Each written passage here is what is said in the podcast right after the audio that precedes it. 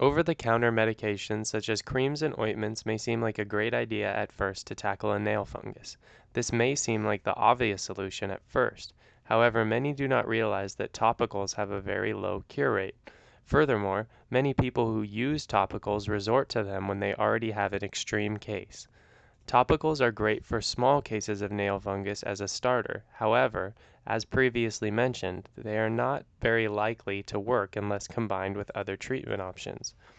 Pills are also typically seen as an effective treatment option, but they too have too low of a success rate, about 60 to 65 percent. Furthermore, the pills have many side effects including damage to the liver and thus require frequent blood work to be done. The vast majority of those who have tried the pill method have also experienced a reoccurrence of the nail fungus. Home remedies such as tea tree oil, baking soda, and bleach have the absolute lowest success rate and no scientific evidence that proves that it solves the problem. Products such as bleach can be a dangerous option as well due to the chemicals which will be introduced to your body.